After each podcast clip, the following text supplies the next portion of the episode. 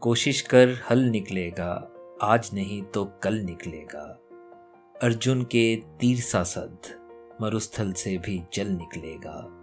कोशिश कर हल निकलेगा, आज नहीं तो कल निकलेगा। आनंद प्रेम जी की इस इंस्पायरिंग कविता से आज का ये एपिसोड शुरू करते हैं। नमस्कार दोस्तों, आपके अपने पॉडकास्ट शो सुनो मेरी जहाँ जॉय के इस खास एपिसोड में आपका हार्दिक स्वागत है। इस पॉडकास्ट शो को आपने जो बेशुमार प्यार दिया है, उसके लिए मैं तहे दिल से आपका शुक्रगुजार हूँ और हमेशा रहूँगा। मैं हूँ आपका हम सफ़र जॉय और इस पॉडकास्ट शो में आपके साथ तय करूँगा चंद लम्हों का वो सफ़र, जिसमें हम ज़िंदगी को थोड़ा बेहतरीन बनाने की, उसे थोड़ा सा बेहतर जीने की कोशिश करेंगे। इस पॉडकास्ट शो के ज़रिए मेरी ये कोशिश रहती है कि मैं आपके सामने आपके रूबरू ऐसी सच्ची कहानियाँ ला सकूँ, जिससे हम ज़िंदगी को एक नए तरीके से जीने की कोशिश कर सकें। ज़िंदगी को सही मायने में जीने के कुछ नुस्खे सीख सकें। और मुझे यकीन है कि हम ये कर सकते हैं उन लोगों की ज़िंदगी से कुछ सीख कर जिन्होंने अपनी ज़िंदगी को यूँ जिया, जिससे उनकी ज़िंदगी एक मिसाल बन गई। हम उनकी इंस्पायरिंग ज़िंदगी में झाँक कर वहाँ से प्रेरणा के कुछ मोती निकाल लाते हैं, जो हमारी ज़िंदगी को संवारने में हमारी मदद करते हैं। और दोस्तों, आज की कहानी की किरदार की ज़िंदगी वो मिसाल है, जिसकी जितनी तारीफ़ की जाए कम है। हैरत इस बात की है कि हम में से ज़्यादातर लोग इनके बारे में बहुत कम जानते हैं और यही शायद हमारी बदकिस्मती है। जिन सच्ची कहानियों से पूरे समाज को, पूरी पीढ़ी को इंस्पायर होना चाहिए हम उसके बारे में ही कितना कम जानते हैं। मुझे यकीन है, आप ये कहानी सुनकर ज़रूर सोचने पर मजबूर हो जाएँगे कि अगर कोई अपनी एक ज़िंदगी में इतना कुछ हासिल कर सकता है या कर सकती हैं तो आपको और मुझे पता नहीं क्या रोक सकता है अपनी ज़िंदगी को थोड़ा बेहतर बनाने के लिए, अपनी ज़िंदगी में भी कुछ हासिल करने के लिए।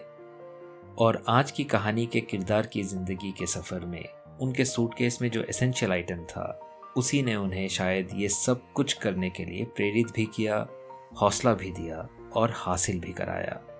और दोस्तों, वो एसेंशियल आइटम था विजन यानी दूरदर्शिता। उन्होंने अपनी ज़िंदगी में इतना कुछ हासिल किया, उसके लिए दूरदर्शिता का होना बहुत ही ज़रूरी है। ये वो एसेंशियल आइटम है जो हमें हमेशा प्रेरित करता है अपने मकसद तक पहुँचने के लिए, खासकर उस वक्त, जब ज़िंदगी आपके इम्तिहान लेने लगे। पिछले एपिसोड के किरदार सावित्री बाई फूले जी की तरह, इस कहानी के किरदार भी किसी सुपर हीरो से कम नहीं है। इनकी ज़िंदगी हर एक लड़की, हर एक महिला के लिए एक प्रेरणा ज़रूर है। समाज से, हालातों से लड़कर कुछ भी हासिल करने की प्रेरणा देती है श्रीमती कमला देवी चट्टोपाध्याय की अद्भुत कहानी, बेहद ही इंस्पायरिंग कहानी। दोस्तों, और देर ना करते हुए जानते हैं भारत की इस अद्भुत बेटी की अद्भुत कहानी, जो आपको वाकई में ये मानने के लिए मजबूर कर देगी कि अगर इंसान में विजन हो, दूरदर्शिता हो तो एक इंसान ही सौ लोगों के बराबर का काम कर सकता है। वो सौ लोगों से भी ज़्यादा हासिल कर सकता है। चलिए दोस्तों, आज का सफ़र शुरू करते हैं। मेहनत कर पौधों को पानी दे, बंजर जमी से भी फल निकलेगा। ताकत जुटा हिम्मत को आग दे, फौलाद का भी बल निकलेगा। कोशिश कर हल निकलेगा, आज नहीं तो कल निकलेगा। कमला देवी जी का जन्म 3 अप्रैल 1903 में मैंगलोर कर्नाटका के एक समृद्ध सारस्वत परिवार में हुआ।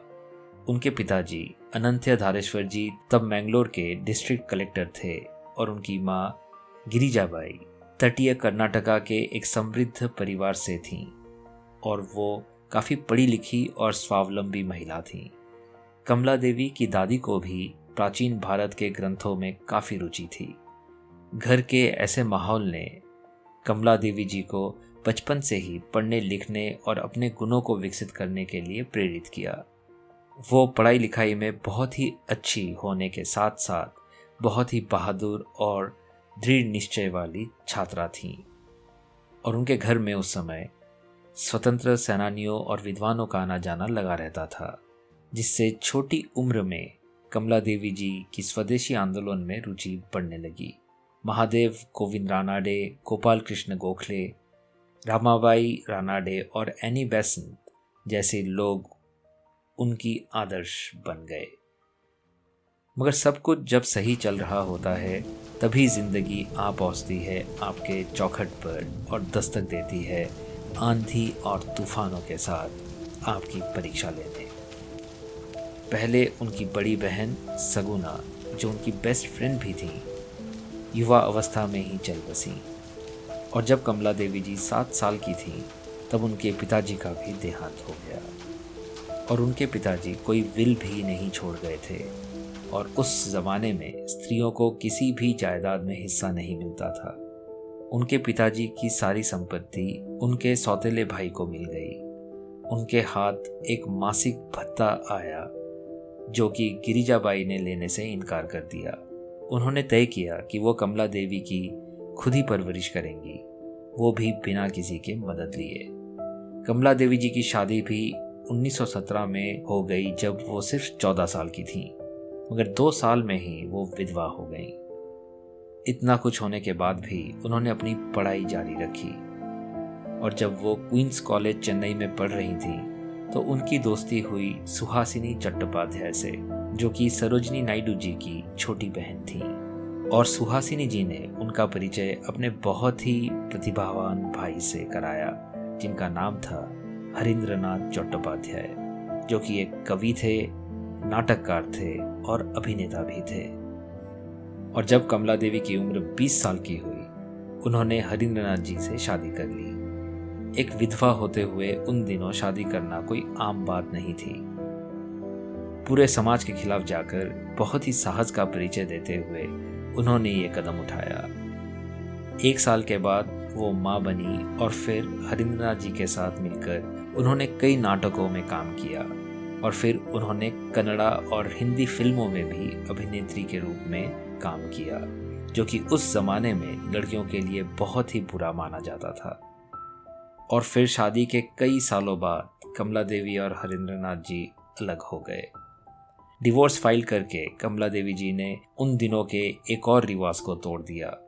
उस जमाने में औरतें डिवोर्स नहीं दिया करती थीं, मगर कमला देवी जी कहाँ उन जमानों की थी? 1923 में जब उन्हें गांधी जी के असहयोग आंदोलन के बारे में पता चला तो उन्होंने उससे जुड़ने का निश्चय बना लिया। वो सेवा दल नाम के एक संगठन से जुड़ गईं, जिसका काम समाज का उत्थान करना था। उनकी दूरदर्शिता को देखते हुए जल्दी ही उन्हें सेवा दल के महिलाओं के विंग का अध्यक्ष बना दिया गया। उनका काम पूरे देश की महिलाओं को सेवा दल से जोड़ने का था, महिलाओं को सेविका बनाने का था और 1926 में उनकी मुलाकात हुई ऑल इंडिया वुमेन्स कॉन्फ्रेंस की फाउंडर मैगरेट ई कजिन से। उन्होंने कमला देवी जी को असेंबली चुनाव लड़ने के लिए प्रेरित किया और कमला देवी भारत की पहली महिला बन गई, जिन्होंने विधानसभा का चुनाव लड़ा। और आने वाले सालों में Kamala Devi ji all India women's conference के साथ जुड़ी रहीं और बहुत काम किया। वो ऑल इंडिया वुमेन्स कॉन्फ्रेंस यानी एआईडब्ल्यूसी की पहली ऑर्गेनाइजिंग सेक्रेटरी भी बनी और उनके नेतृत्व में AIWC पूरे देश में फैल गया। ये कमला देवी जी की दूरदर्शिता ही थी। जिसने एआईडब्ल्यूसी को देश के कोने कोने तक पहुँचा दिया और न केवल भारत में, बल्कि यूरोप में भी काफ़ी काम किया, खासकर शिक्षा के क्षेत्र में और औरतों के उत्थान के क्षेत्र में। उन्होंने औरतों के लिए कई शिक्षा संस्थानों की स्थापना की, जो औरतें ही चलाती थीं।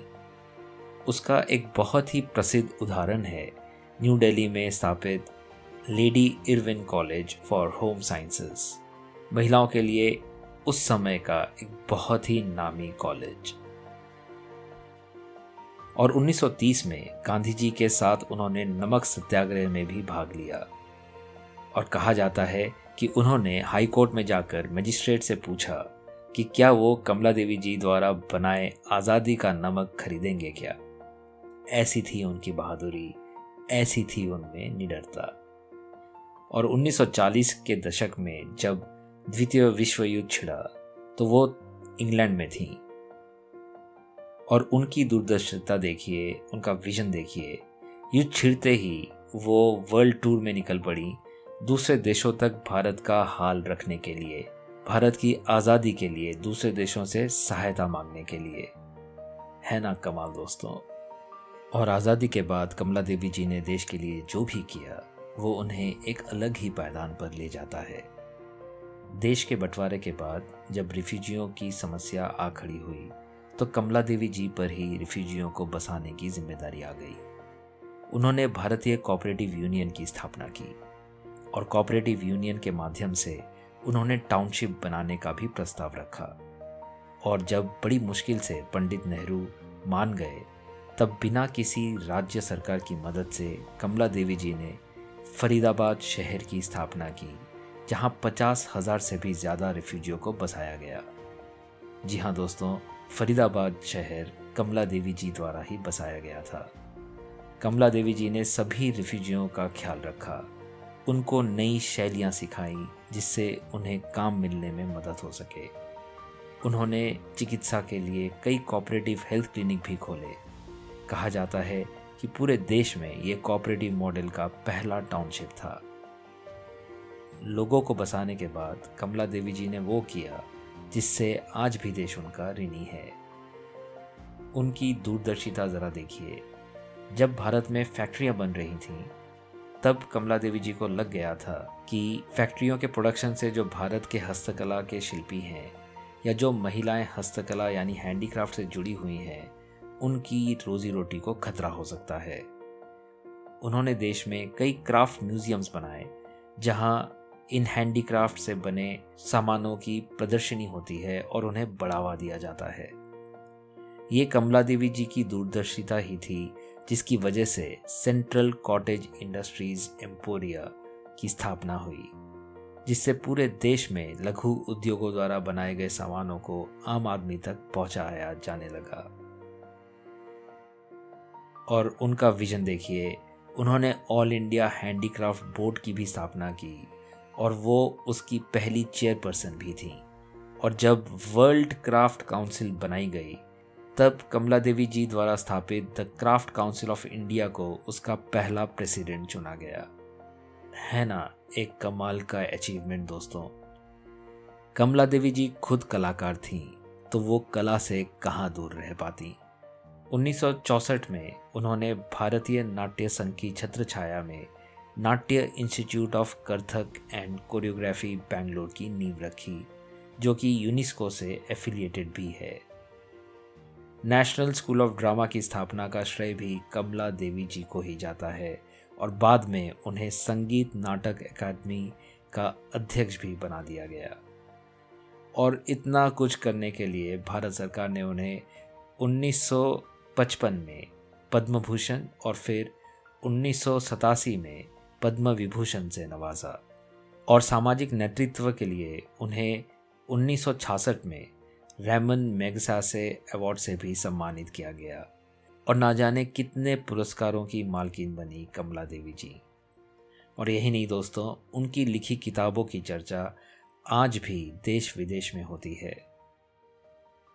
और ये सब कुछ करने के बाद पचासी साल की उम्र में 29 अक्टूबर 1988 में वो हम सभी को छोड़कर चली गई। भारत ने एक ऐसी बेटी खो दी, जिसकी जितनी भी तारीफ़ की जाए कम है, जिसके कामों के लिए ये देश उनका हमेशा आभारी रहेगा। दोस्तों, है ना एक इंस्पायरिंग ज़िंदगी, एक बहुत ही अद्भुत कहानी। चलिए इसी जगह पर एक छोटा सा ब्रेक लेते हैं और थोड़ा सा रिकैप करते हैं और समझते हैं हमने जो भी सुना। ज़िंदा रख दिल में उम्मीदों को, गरल के समंदर से भी गंगा जल निकलेगा। ज़िंदा रख दिल में उम्मीदों को, गरल के समंदर से भी गंगा जल निकलेगा। कोशिश जारी रख कुछ कर गुजरने की जो है आज थमा थमा सा चल निकलेगा, कोशिश कर हल निकलेगा, आज नहीं तो कल निकलेगा। ऐसा लगता है कि आनंद प्रेम जी की ये खूबसूरत कविता की अंतिम पंक्तियाँ कमला देवी जी के जज्बे को ही दर्शा रहे हैं।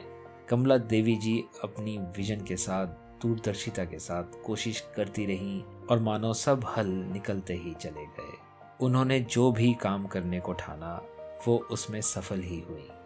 चाहे वो विदेश में जाकर अपने देश की आज़ादी का प्रचार का काम हो, चाहे वो रिफ्यूजियों को बसाने का काम हो, फिर चाहे वो शिक्षा संस्थानों की स्थापना का काम हो, या फिर हस्तकला या कला को बढ़ावा देने का काम हो, उन्होंने एक ही ज़िंदगी में ये सब कुछ किया और इसके अलावा अभिनय का काम भी किया, किताबें भी लिखी और देश की आज़ादी के आंदोलन में भी हिस्सा लिया। किसी एक इंसान के लिए इतना कुछ कर पाना कैसे संभव हो सकता है? जहाँ हम एक भी काम को ठीक से करने में ज़मीन आसमान एक कर देते हैं, वहीं कमला देवी जी ने दिखा दिया कि अगर आपके पास विजन है और मेहनत करने की हिम्मत है तो फिर एक ही जीवन काल में कितना कुछ किया जा सकता है?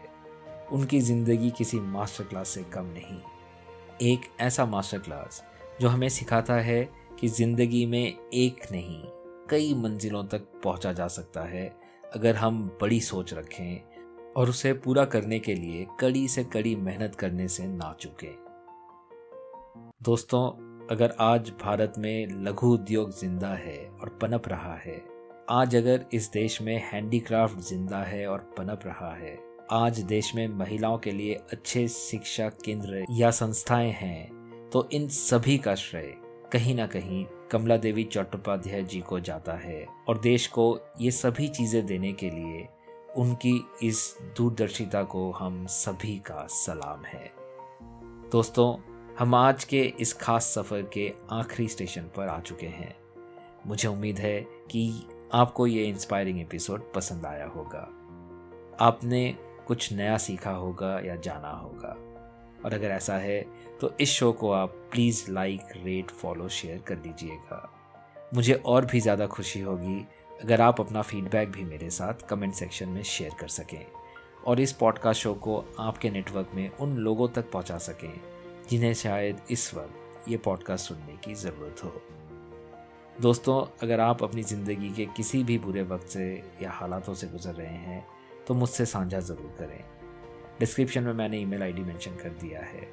मेरा मानना है कि अगर आप अपनी मुश्किलें, अपने गम दूसरों से शेयर करते हैं तो आप थोड़ा बेहतर महसूस करेंगे और शायद आपको ज़िंदगी थोड़ी आसान लगने लगेगी। एक प्यार भरे दिल और मीठी जबा के साथ एक नए इंस्पायरिंग एपिसोड को लेकर अगले हफ़्ते लौटने का वादा करते हुए मैं आपसे विदा लेता हूँ। आप सुन रहे हैं सुनो मेरी जहाँ विद जॉय और मैं हूँ आपका होस्ट, आपका हम सफ़र जॉय। सुनने सुनाने का ये कारवां जारी रहेगा आपके प्यार के साथ, आपके आशीर्वाद के साथ। इस सफ़र में मुझसे जुड़ने के लिए मैं तहे दिल से आपका शुक्रगुजार हूँ। मैं दुआ करूँगा आपके सूटकेस में कमला देवी जी की तरह विजन की, दूरदर्शिता की कभी कोई कमी ना हो। अपना और अपनों का ध्यान रखिएगा। और हाँ दोस्तों, अगर आप मोटिवेशन के बारे में सेल्फ हेल्प के बारे में और जानना चाहते हैं, और कंटेंट देखना चाहते हैं तो काइंडली मुझसे इंस्टाग्राम पर भी जुड़ें। मेरा इंस्टाग्राम हैंडल है सुनो मेरी जहाँ विद जॉय मैं यहाँ शेर व शायरी, नज़म, गज़ल, संगीत या पोइट्री से इंस्पिरेशन ढूँढने की, प्रेरित होने की कोशिश करता हूँ। और ज़िंदगी को नए तरीके से जीने के नुस्खे तलाशता हूँ। आप जुड़ेंगे तो बहुत अच्छा लगेगा। खुदा हाफिज। नमस्कार। सत श्री अकाल।